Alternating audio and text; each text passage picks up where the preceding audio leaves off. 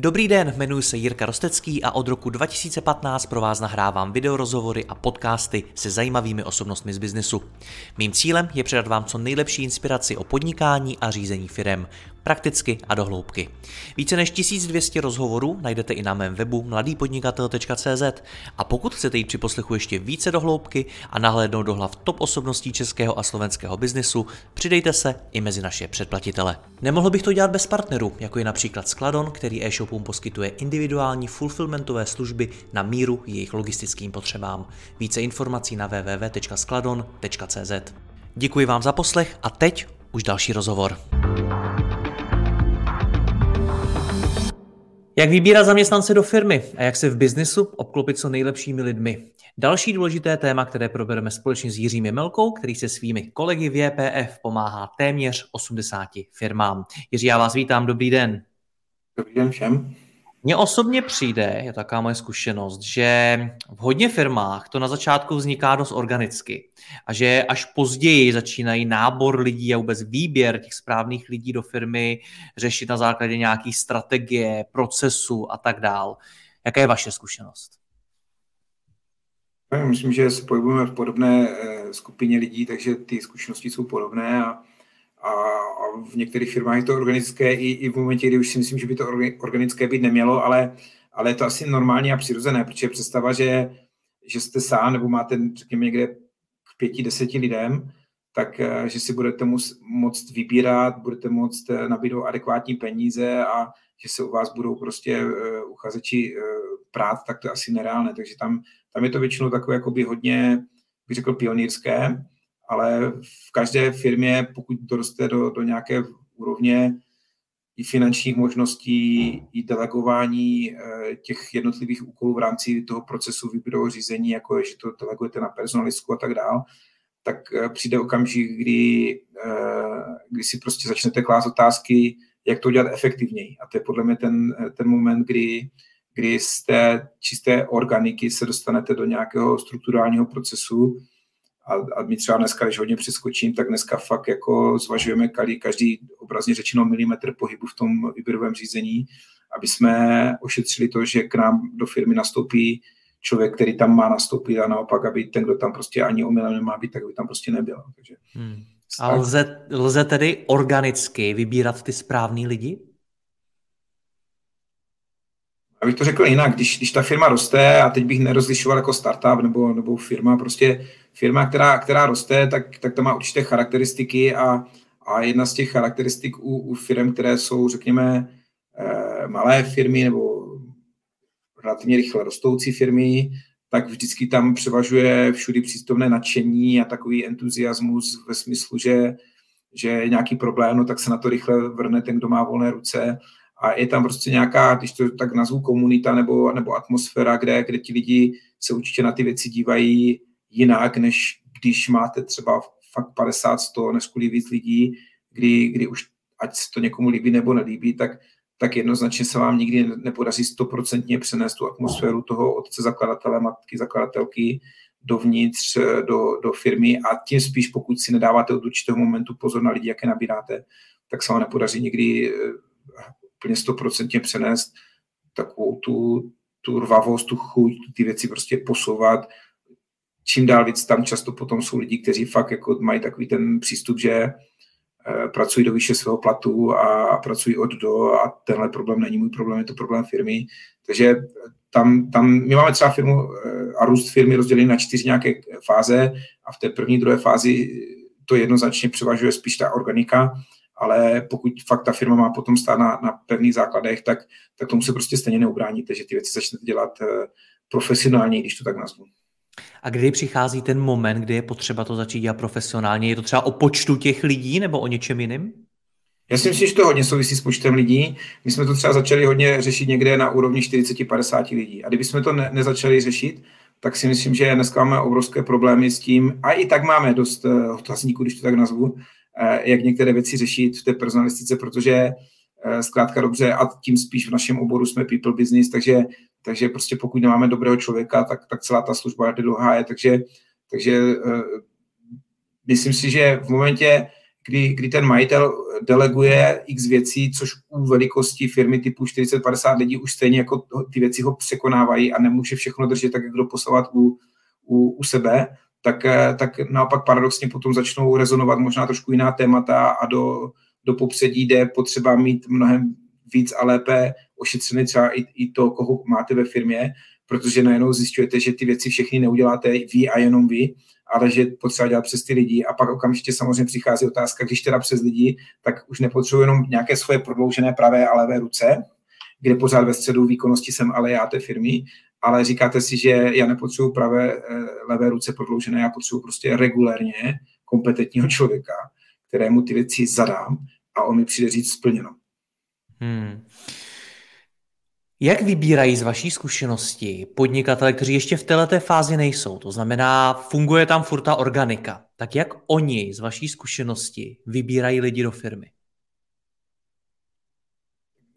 Jsou, bych řekl, takové dvě základní linie, jak to dělají a ani jedna si nemyslím, že z nich je úplně šťastná. Jedna je ta, že popři tom všem množství těch úkolů, které dělají oni, jako zakladatelé, tak někde strašně v rychlosti vletí ještě na to, že si projdou pár životopisů, což je stresuje, pak se s těmi lidmi schází, což je stresuje.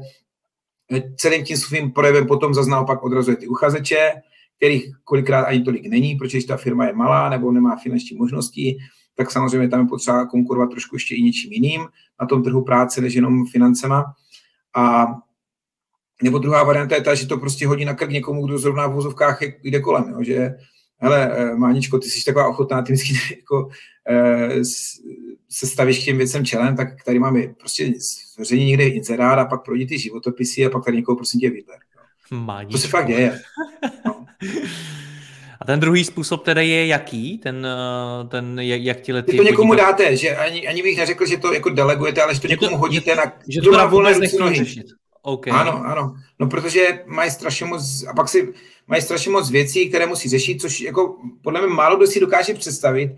Ten enormní tlak, to, uh, už, už živnostník, který je sám na sebe, tak má hafo, já to vždycky říkám, neskutečný desetibojař. Prostě on má hafo činnosti, které musí dělat. Jo. Od, od marketingu přes nějaký obchod, jednání, samozřejmě nějaký smluvní zajištění, pokud to ještě trošku někdo bere víc na úrovni, jsou samozřejmě ti, kteří to berou per huba, pak musíte dělat samotnou realizaci, musíte věci, když tak ještě jako dotáhnout, když tam něco je ne, neúplně ideální, eh, samozřejmě si musíte postarat, často si dělají účetnictví sami, faktury vystavovat, eh, prostě děláte od A do Z a to jste sám.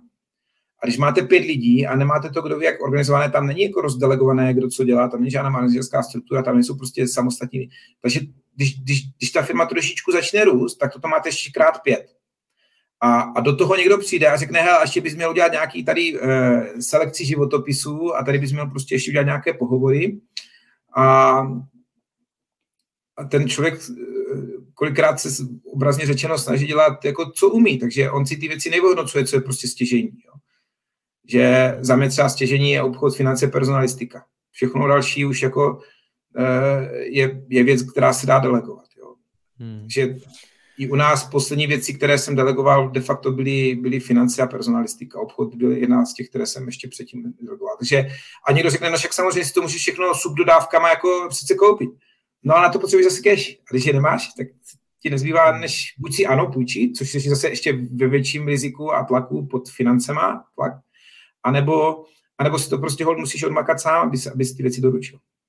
Já jsem se mnohokrát setkal s tím, že podnikatele v této fázi, kde to byla ještě furt ta organika, vybírali lidi do firmy hodně na základě emocí. Setkáváte se s tím taky? Jo, tak to zrcadlení už souvisí s tím, že pokud si to vybírám já sám, tak samozřejmě si člověk má tendenci vybrat toho, kdo je mu nejpříjemnější.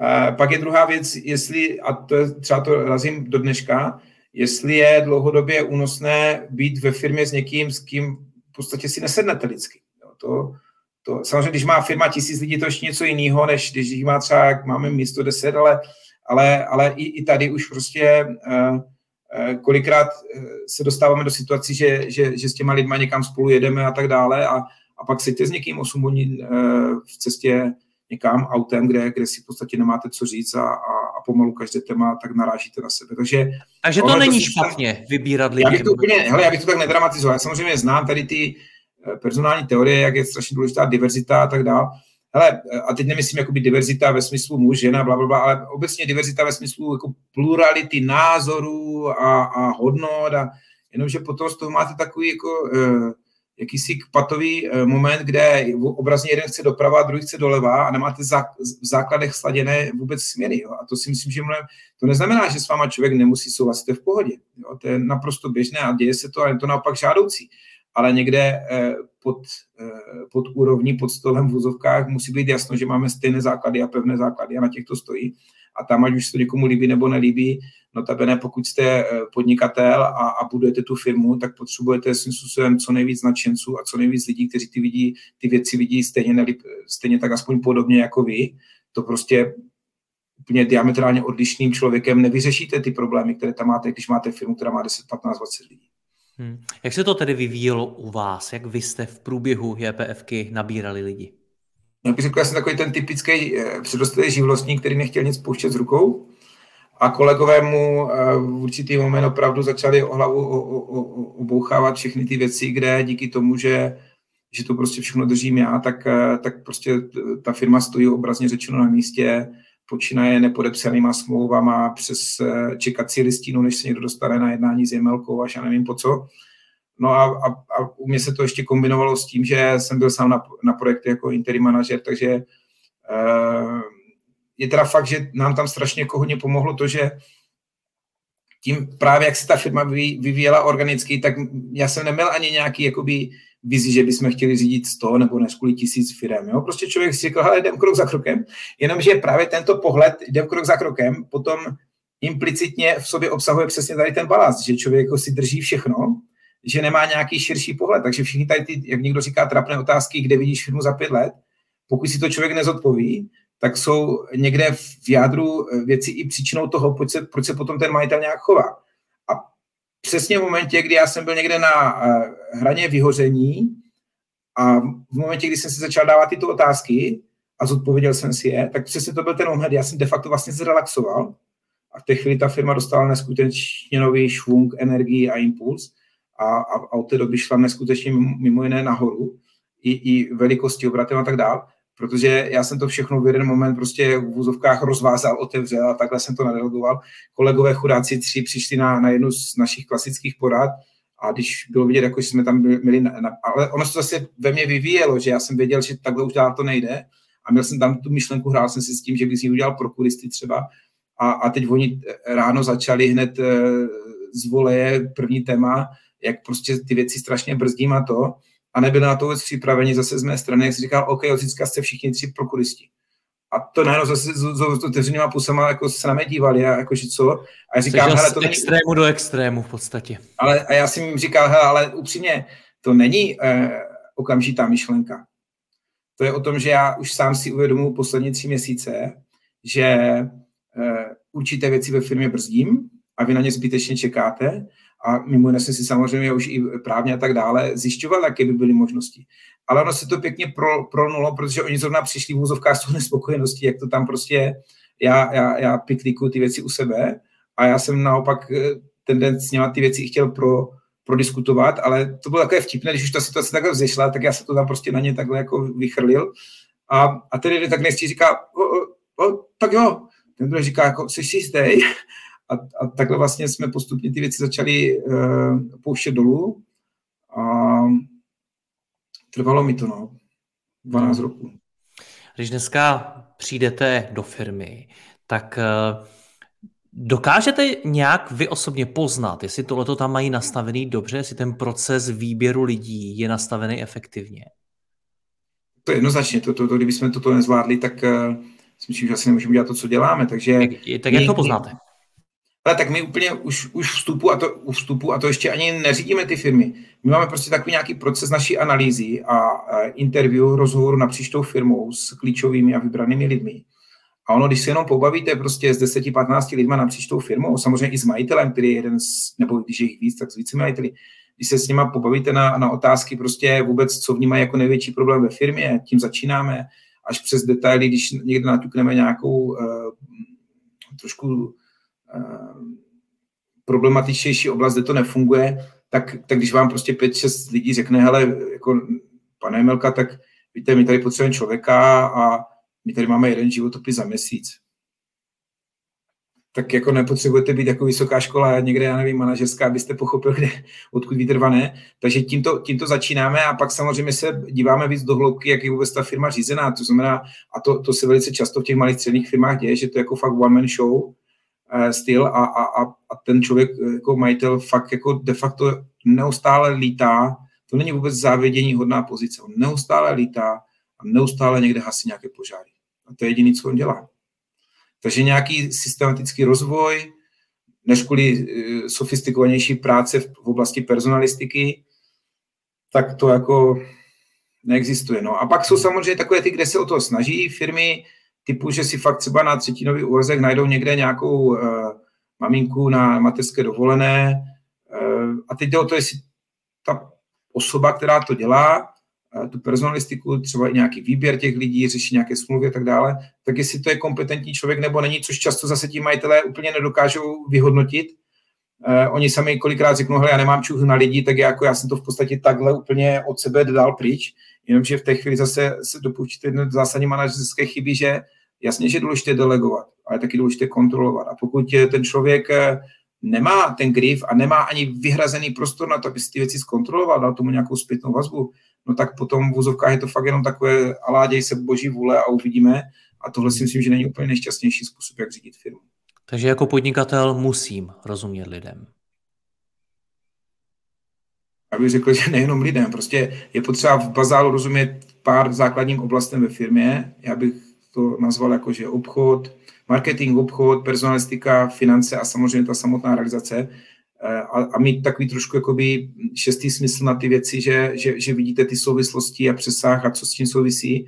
A toto, když nemáte, tak jak to potom chcete delegovat na člověka zkontrolovacího? Tam, tam, tam jako je jediná varianta, když toto není, že fakt vyberete člověka a, a on fakt bude tak poctivý, že ty věci bude dělat eh, co největšímu dobru té firmy a on de facto může být i poctivý, ale stejně to nemusí být k dobru té firmy, takže tam je vždycky potřeba korekce toho majitele a pokud toto nemá, tak to, to jak někdo se se mnou nedávno jako přel, že, že de facto každý může podnikat, tak já říkám, hele, jako já každému fandím a strašně jsem velkým zastáncem podnikání, ale nedělejme si úze, nemůže každý podnikat. Jo. Prostě potřebujete nějakou nátoru, potřebujete nějaký prostě dotek z hůry, nebo já nevím, jak to nazvat, nějaké, nějaké předpoklady, nějaké, nějaké dovednosti nějaký, bych řekl, general management pohled na, na tu firmu. A když toto nemáte, tak se vám to neustále někde bude trošičku drolit prostě pod nohama. Jo? A někdo to řeší tak, že si vezme společníka a trošku se doplňují, pak tam začínají zase trošku jiné zajímavé situace, ale, ale toto prostě, když nemáte, tak to je takový proces přirozeného výběru, tak prostě zkrachujete. No. A když to máte, anebo aspoň trošku v nějakých náznacích, tak vám ta firma zraje, roste a, a posouvá se dopředu a, a, a potom máte potenciál vlastně najímat ty lidi a, a, a, a ta kontrola tam potřeba vždycky. Takový ten i zdravý hlad toho majitele potřeba vždycky. Hmm. Kdy se vyplatí mít externí HR? To je otázka, kterou mi pokládá spousta podnikatelů. Někteří říkají, hele, HR bych nikdy neoutsourcoval, to by mělo být in-house. Jiní mi říkají, hele, lepší ho mít, uh, uh, lepší ho outsourcovat, než ho dělat blbě sám a podobně. Jak se na toto téma outsourcingu HR díváte vy? No, tak já se obecně na, na celé téma outsourcingu dívám velice pozitivně, nejenom HR. Tam je spíš jenom otázka eh, toho, eh, toho poměr cena výkona a nějaký přiměřený riziko. Vemte si, to bychom se zrovna tak mohli zeptat, kdy je, kdy je přiměřený čas na to mít nějakého třeba externího finančního ředitele, třeba aspoň na jeden den v, týdnu, nebo a že by to spoustu firm potřebovalo, protože ty, aspoň ty základní souvislosti kolikrát fakt eh, člověk jasné, že, že tam prostě nejsou v těch firmách nastaveny. Jo. Eh, můžete se bavit o tom, kdy, kdy je na čase vzít ať už externě, anebo interně někoho na marketing, na obchod, na, na x dalších oblastí. Prostě ta firma má, kam se podíváte, tak od určitého okamžiku, tak je tam potřeba prostě člověka.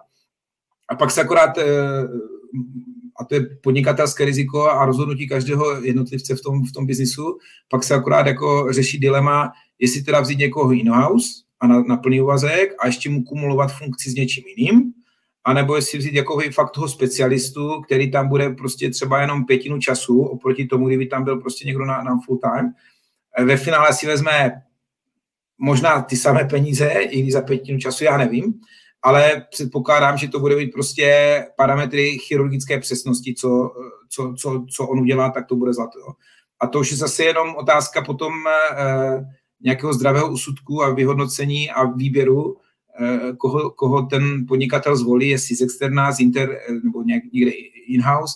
A, a druhá věc, jestli ten člověk, prostě, na kterého zvolí, ať už z nebo, nebo zevnitř, tak jestli je opravdu kompetentní. A jsme zase u toho, že nějaká základní prostě dovednost toho podnikatele tam musí být, i finanční gramotnost, gramotnost, i čuhna lidí, i, i věci typu, já nevím, ověřím si reference, eh, srovnám si x desítek eh, možností, které mám a, a nějaké rozhodnutí udělám. Na základě toho, když to tak řeknu, že jsem si to odpracoval, že jsem si ty věci připravil, že jsem eh, se snažil jít do hloubky toho tématu, že jsem se snažil pochopit ty, ty jednotlivé možnosti z externa i z interna, že jsem, že jsem se snažil ověřit si, co ti lidi mají za sebou, že to není jenom na tom dojmu, jak jsme se o tom bavili, i na něm, ale nejenom na něm, a že to není o tom, že vás prostě někdo úplně omylem oslovil na LinkedInu a vám se to líbilo, zrovna se vám to hodí do krámu, no tak ho zrovna vezmete, protože to zrovna jako sedí všechno. A opačná otázka, kdy už se vyplatí budovat interní HR? Kde je ten správný moment?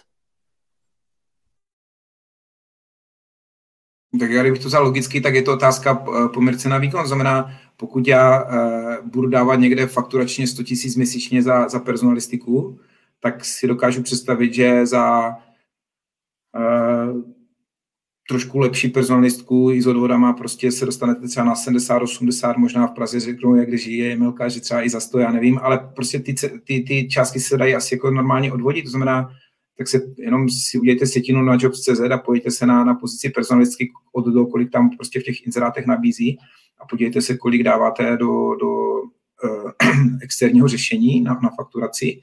A, a pak je tam zase znovu říkám, ale to dilema, že, že ta částka dokonce může být daleko vyšší v případě toho externího řešení, ale jestli to přináší výsledky, tak proč bych to měnil? Jo? U nás to bylo třeba tak, že my jsme žádnou e, fázi externa neprocházeli.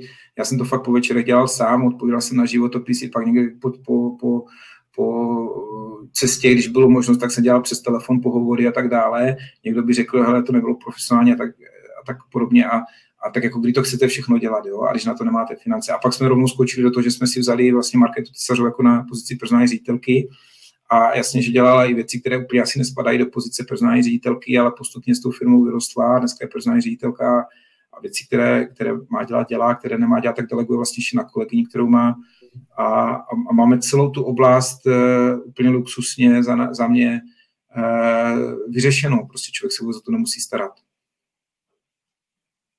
Ona celou dobu se vlastně tím rozhovorem line ta otázka, jaký lidi vůbec do firmy chci. Jak se na ní vytváří odpověď? Tak zase, kdyby to někdo bral z pozice velké firmy, tak řekne, hele, to je přece jednoduché, ne? tak napíši si nějaký job description, k tomu si dáš prostě nějaké hodnoty, které máš firmy, prostě si to celé eh, zhrneš, Ideálně si dáš 360 štěna na tu pozici případně toho člověka, ti lidi zevnitř firmy ti dají prostě zpětnou vazbu, koho hledáme a pak ho začnete hledat a, a tomu dáte třeba nějaké adekvátní možnosti finanční a máte z čeho vybírat.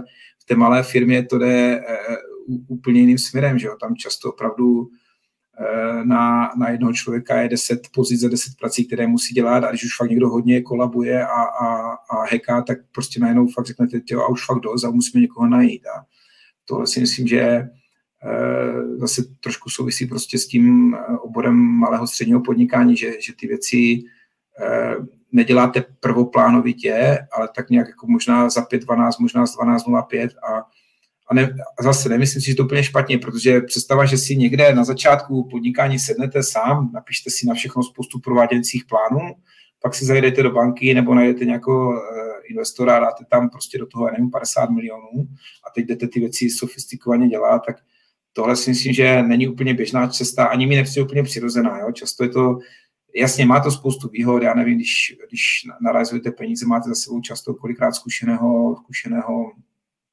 biznismena nebo někoho, kdo prostě vybudoval firmu a z druhé strany, z druhé strany eh, se vzdáváte kolikrát podílu na té firmě, takže je to zase otázka priorit a a pokud někdo chce tu firmu fakt vlastní, no tak ji prostě e, celou, tak ji, tak prostě od píky jde budovat krok za krokem a v té chvíli prostě to má všechny ty radosti, i nesnáze, které s tím souvisí a za mě to ale strašně super. Víte proč? Protože vy jako podnikatel tím rostete.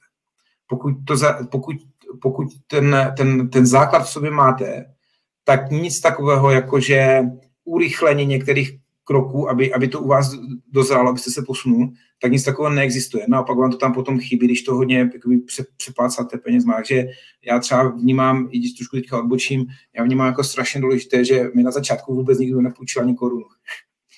A člověk si musel najít svoji cestu. Jasně, dělal to amatérsky, někdo by řekl, prostě to je hruza, jakým způsobem tam ten e pakle, ale ještě zkuste si to v té pozici být. Nemáte finance, jediné, co máte, je vaše energie a čas. Takže po večerech v sobotu píšete PR články, marketing děláte, v pondělí máte business day, tak děláte obchodní jednání, telefony, to v úterý, středo, čtvrtek realizujete, co se dá realizovat, protože jako tam je ta hlavní část a služba. No a v pátek děláte všechno zbylé, co je potřeba. Jo. Když už trošku máte nějaké peníze vydělané, tak zase řešíte dilema. Buď si to necháte všechno ty peníze, maximalizujete ten zisk, anebo část těch peněz prostě vezmete a v úzovkách si někoho nakoupíte, aby vám nějakou část dělal. A teď jako to uděláte a zjistíte, že jste to udělal blbě, že jste ty peníze vyhodil, protože jste vzal člověka, který vlastně nedělá to, co slíbil, že bude dělat. A takovým způsobem postupně rozcete, ale to je podle mě strašně důležité, tak jak jsme se před chvíličkou bavili, že potom máte ale nějaký bazální nadhled nad tou firmou a vás už nikdo potom za 50 roků neopije rohlíkem. Vy si říkáte a spočítáte si, kolik dneska možná už snad i milionu jste vyhodil zbytečně oknem. Ale to jsou přesně ty lekce, které vám potom dávají ten švung, že když přijde kolega s něčím a řekne, hele, tohle děláme takhle, tak vy ho běti, během pěti minut rozeberete tak, že on řekne, hele, jak na to přišel, že to ještě souvisí toto s tím a takhle by mohlo vzniknout toto a toto uděláme jako opatření, aby se, aby se to nestalo. Říkám, tak co ti mám říkat? No tak jako pokus omyl, držkopády, chyby a člověk už se naučí a potom vidí tak trošku i za roh, jo? což jako člověk, který si tímto neprojde, tak nikdy za ten, za ten roh nevidí. Což je zase v pořádku. Pokud máte manažerské pozici, tak on tam taky časem dozraje, když mu ten prostor dáte. A tohle je podle mě naprosto přirozený rozvoj firmy a drtivá většina firm si takhle tím prošla a proto možná dneska jsou tam, kde jsou. A je tam teda součástí toho nějaký ten seznam, ve kterým je odpověď toho, na to, jaký chceme lidi? Nějaký jejich charakteristiky nebo něco takového? Nebo tohle to neexistuje? Ale, tak já, já to řeknu ještě jinak. Jo. Prvního člověka jsem nabíral 2.11, 2.12. Když jsem dal inzerát, přišly nějaké životopisy, když přišli nějací lidi na pohovor, tak se mě ptali, a kolik už máte interim manažerů? A já jsem říkal, no zatím jsem jenom já, vy byste byl první. A oni, mm, no, no a tak až, až budete mít pět, tak se mi ozvěte. A k čemu vám v té chvíli je ten job description? Jo? Prostě vy ani nemáte z koho vybírat, ale tady bude mít, to je podle mě zase, když už jsme teda u toho, to je, eh, a to je velice dobré téma, my jsme teďka naťukli, že mnohokrát v podnikání lidi mají představu, že, že jenom to tip-top 100% řešení je jediný správný a žádný jiný být nemůže.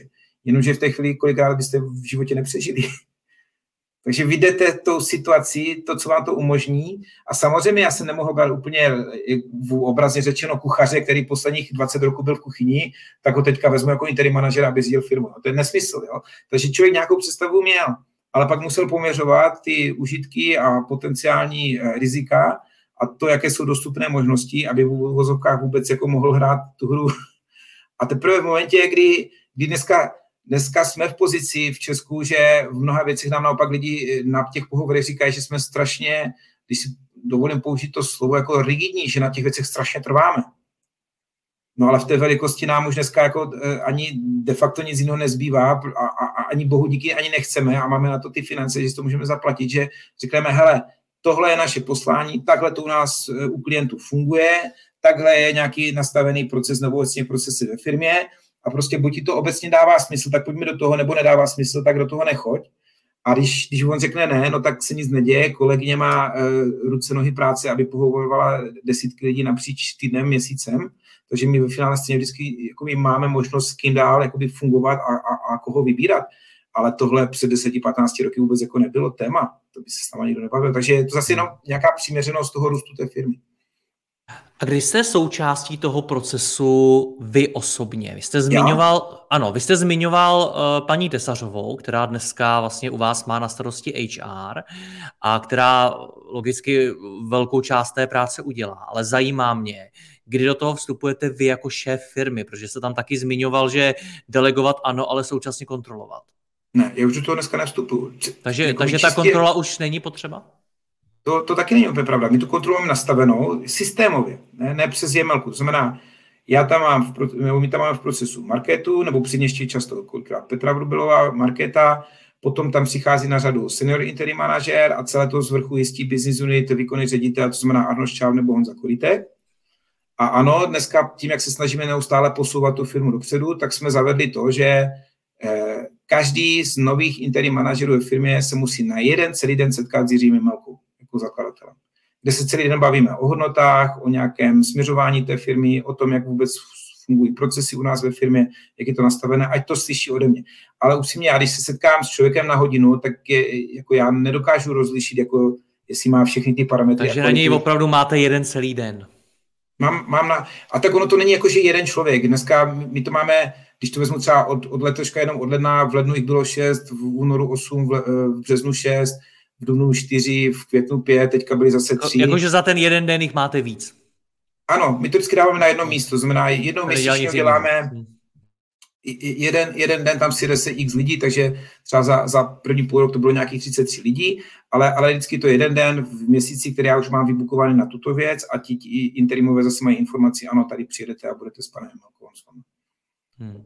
Ale zase to není součást, jakoby eh, ten ta kontrola, jak se o tom bavíme, dneska není otázka nějakého jednotlivého vstupu. Tam už je tolik lidí a tolik různých dílčích událostí a, a, a řekněme aktivit, že mi to potom celkově, i teď se nám, to bych možná neměl říkat nahlas, no ale ano, teď se nám stalo v červnu taková pikoška, že přijeli tři noví a po skončení jsme si volali s kolegama, řešili to a dva z nich nakonec jako nenastupují, protože jsme tam viděli nějaké věci, které já jsem oslovil. Oni řekli, hele, my jsme to měli s otazníkem, Říkali jsme si ano nebo ne.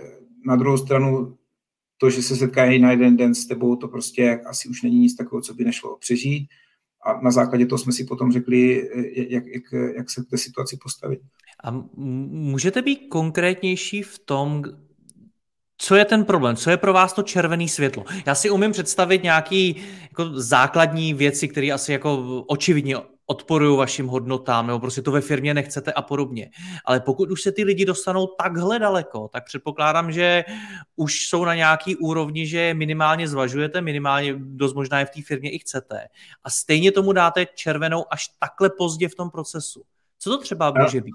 Ale ono to může být jako eh, pro někoho zvláštní, ale samozřejmě my potřebujeme být jako firma taky chránění, protože tam jdeme do, fakt do hloubky a my s klientem máme ND, NDAčka strašně jako uh, tvrdé, takže ti, ti lidi, kteří tam jedou, tak už jsou jako zasmluvnění a mají podepsané NDAčka, takže to není, že to zvažujeme. To je v podstatě první krok, ale na druhou stranu upřímně, když se s těma interimama bavíme, že je velice náročné přežít první měsíc, dva, tři u nás.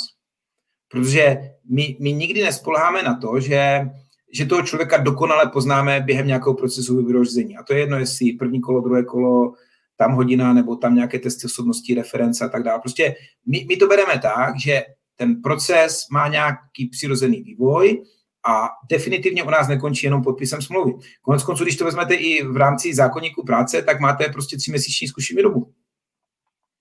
A my vždycky říkáme po zkušenostech s těma lidma, netroufneme si říct charakterově, jak ten člověk je nastavený. Nikdy definitivně po prvních pár setkáních s tím člověkem. My se snažíme toho člověka vnímat v celistvosti, jak komunikuje, jak se projevuje, jaká z něho jde sebedůvěra, jestli není moc jako namyšlené, jestli naopak není utáplej, jak dokáže komunikovat, protože eh, bez, bez zdravé komunikace nejste schopen řídit firmu, tam jste s lidma, tam bez, bez normální komunikace nejste schopen prostě vytvořit nic. Eh, tam samozřejmě řešíte nějaký jeho eh, nastavení z hlediska obecného povědomí o finančním řízení firmy, o nějakém úplně ještě z gruntu, o, o nějakém general managementu, jakým způsobem vůbec on se dívá na firmu, jak na těma věcmi přemýšlí. A i když máte spoustu věcí, i třeba takovou eh, záležitost, jako je eh, případová studie, my máme tolik věcí, které, které se snažíme do toho jakoby, dávat v rámci toho hiringu a, a, a stejně vám tam třeba začnou blikat věci až úplně někde ke konci, anebo, nebo v momentě, kdy už byste to vůbec nečekal. A a tohle je něco, co si myslím, že vy si můžete ověřit reference, můžete udělat test osobností, eh, konec konců, co si budeme říkat, x lidí prošlo desítkami různých pohovorů, se v tom naučilo už chodit, Prostě je, tam tolik věcí, které jsou neznámé, že my, my fakt jako z toho neděláme na druhé straně ani vědu, když to prostě tady nedopadne. No a pak si říkáme dobře, že se to zastaví v momentě, kdy, kdy, kdy to možná vypadá, že jako zbytečně jsme se uh, nějakým způsobem uh, z obou stran namáhali a dávali toho energii a zároveň, uh, zároveň uh, je lepší, než aby udělal nějakou škodu na projektu nebo něco takového, tak prostě ho ukončí. No. Hmm. Pojďme zkusit dát zase několik konkrétních praktických typů pro malé střední firmy právě v otázce, jak vybírat lidi do firmy, aby díky těm krokům mohli vybírat lepší lidi. Co byste jim doporučil? To je první věc, která mi napadá, trošku ten proces toho výběrového řízení standardizovat. Eh, pokud někoho mám eh, vybírat do firmy, tak bych měl srovnávat v uvozovkách eh, jabka s jabkama, hrušky s hruškama. Znamená, pokud u jednoho pohovoru si v klidu vypijeme kafičko, pokecáme, a u druhého spražím otázkami typu, jaké byly vaše výsledky v posledním zaměstnání, nebo prostě odcházel z tam toho předchozího působiště, tak si myslím, že to není úplně adekvátní tomu, jak by to mělo vypadat, aby to v úvozovkách celý tady ten ansábl vyplýval stejný, řekněme, proces, výsledek v procesu. Takže standardizovat si otázky, standardizovat si vůbec nějaký průběh, co bude za A, za B, za C, když, když budete někoho vybírat. Tohle si myslím, že je důležitá věc. Pak, a teď já neříkám, jestli někde první krok, druhý krok nebo třetí krok, ale to, co říkám, prosím vás, a notabene, pokud jste menší firma, ale pro nás je to důležité i dneska, když jsme trošku už větší. Dejte tomu setkání s tím, s tím potenciálním eh, kolegou, kolegyní, dejte tomu čas. Stravte s ním a když, a když někdo nemá čas, tak aspoň třeba na závěr, tak s ním zajděte na oběd a nebo s ním stravte, jako třeba já jeden den.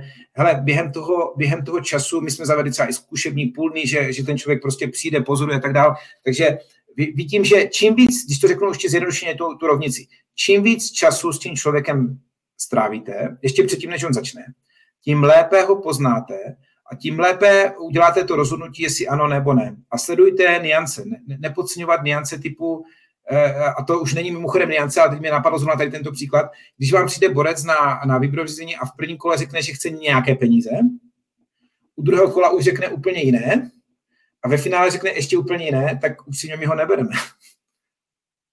Já vůbec nevím, co se tam v zákulisí děje nebo v jeho hlavě. No, ale víc to, Hmm. A těch niancí napříč, tady tak, notabene, když s ním dáte si ten čas a strávíte s ním spoustu času, tak těch niancí tam je kolikrát tolik do očí bíjících, že opravdu neradno je, je ignorovat. A to jsou asi takové první kroky, které bych dělal. Jo? A potom je samozřejmě druhá věc, že když to jenom trošku jde, a, a, nebo na to máte i finance, tak to fakt eh, ze sebe dát pryč. Já jsem byl jako majitel strašně přesvědčený, to je tak důležitá oblast pro naši firmu, že to můžu jenom já a velice rychle jsem vystřízlivěl a to se mimochodem týká jakéhokoliv tématu, i finance, o platby a tak dále, že, že člověk má, kolikrát se s těma majitelem bavím a, a cítím nebo slyším od nich to samé, že, že prochází přesně tímto dilematem. Tohle já přece nemůžu nikomu dát, to je tak důležité pro tu firmu. A já ti říká, já říkám, hele, klidně, když budeš mít půl miliardy obrat a 200 lidí, nebudeš mít šanci nic, ani toto, prostě to by se z toho zbláznila, nebo ta, ta firma skolabuje, protože bude všechno čekat na tebe a ty skolabuješ notabene, protože prostě budeš dělat všechno. Takže chovej se k tomu jako milion před tebou, taky ti museli projít. Jasně, dost pravděpodobně někdy uděláš chybu, jasně, dost pravděpodobně někde za rohem prvním tě někdo zrovna podvede, že dostaneš na nos, že prostě to nevyšlo, ale jiná cesta, než eh, tady toto dělat, když chcete tu firmu rozvíjet, není, než ty věci jako opravdu ze sebe dávat. A tím se vracím zpátky k tomu, znamená v personalistice jednoznačně i na půl úvazku. Hele, najdete opravdu i mezi třeba mamkama na mateřské fakt, eh, a teď znovu říkám o to, aby to byly profesionálky, aby to byly prostě kompetentní osoby, ale najdete tam lidi v marketingu to samé a tak dál, kdy ta firma si nemůže dovolit celý úvazek a nemůže si dovolit nějakou částku, ale i formou nějaké eh, brigády, dohody a tak dále dokážete prostě najít člověka, který může poměr cena výkon pro tu firmu odvést neskutečnou práci. A notabene, pokud je na mateřské a zrovna za dva, tři roky třeba bude končit, tak to plynule může růst ta firma s ní a ten člověk s tou firmou a může po mateřské krásně přímo nastoupit do té práce. Já tím teďka nechci úplně agitovat jenom za mamky na mateřské, jenom říkám, že to chce hlavně přemýšlet nad těma věcma a vždycky se dá nějaké řešení najít. Jiří, moc vám děkuji za rozhovor, ať se vám daří naslyšeno. Moc taky díky Jiří. Mějte se, naschledanou. Děkuji vám za poslech tohoto rozhovoru a zvu vás i mezi naše předplatitele. Tvořím pro ně speciální rozhovory se zkušenými podnikateli, manažery, freelancery a dalšími profíky ze světa biznisu. V tématech jdeme ještě hlouběji a připravujeme pro vás konkrétní praktické zkušenosti z podnikání. Snadno tak objevíte cené zkratky a informace, které vám pomohou ve vašem biznesu. Více zjistíte na www.mladýpodnikatel.cz lomeno předplatné. Děkuji vám a zase někdy naslyšenou. Jirka Rostecký.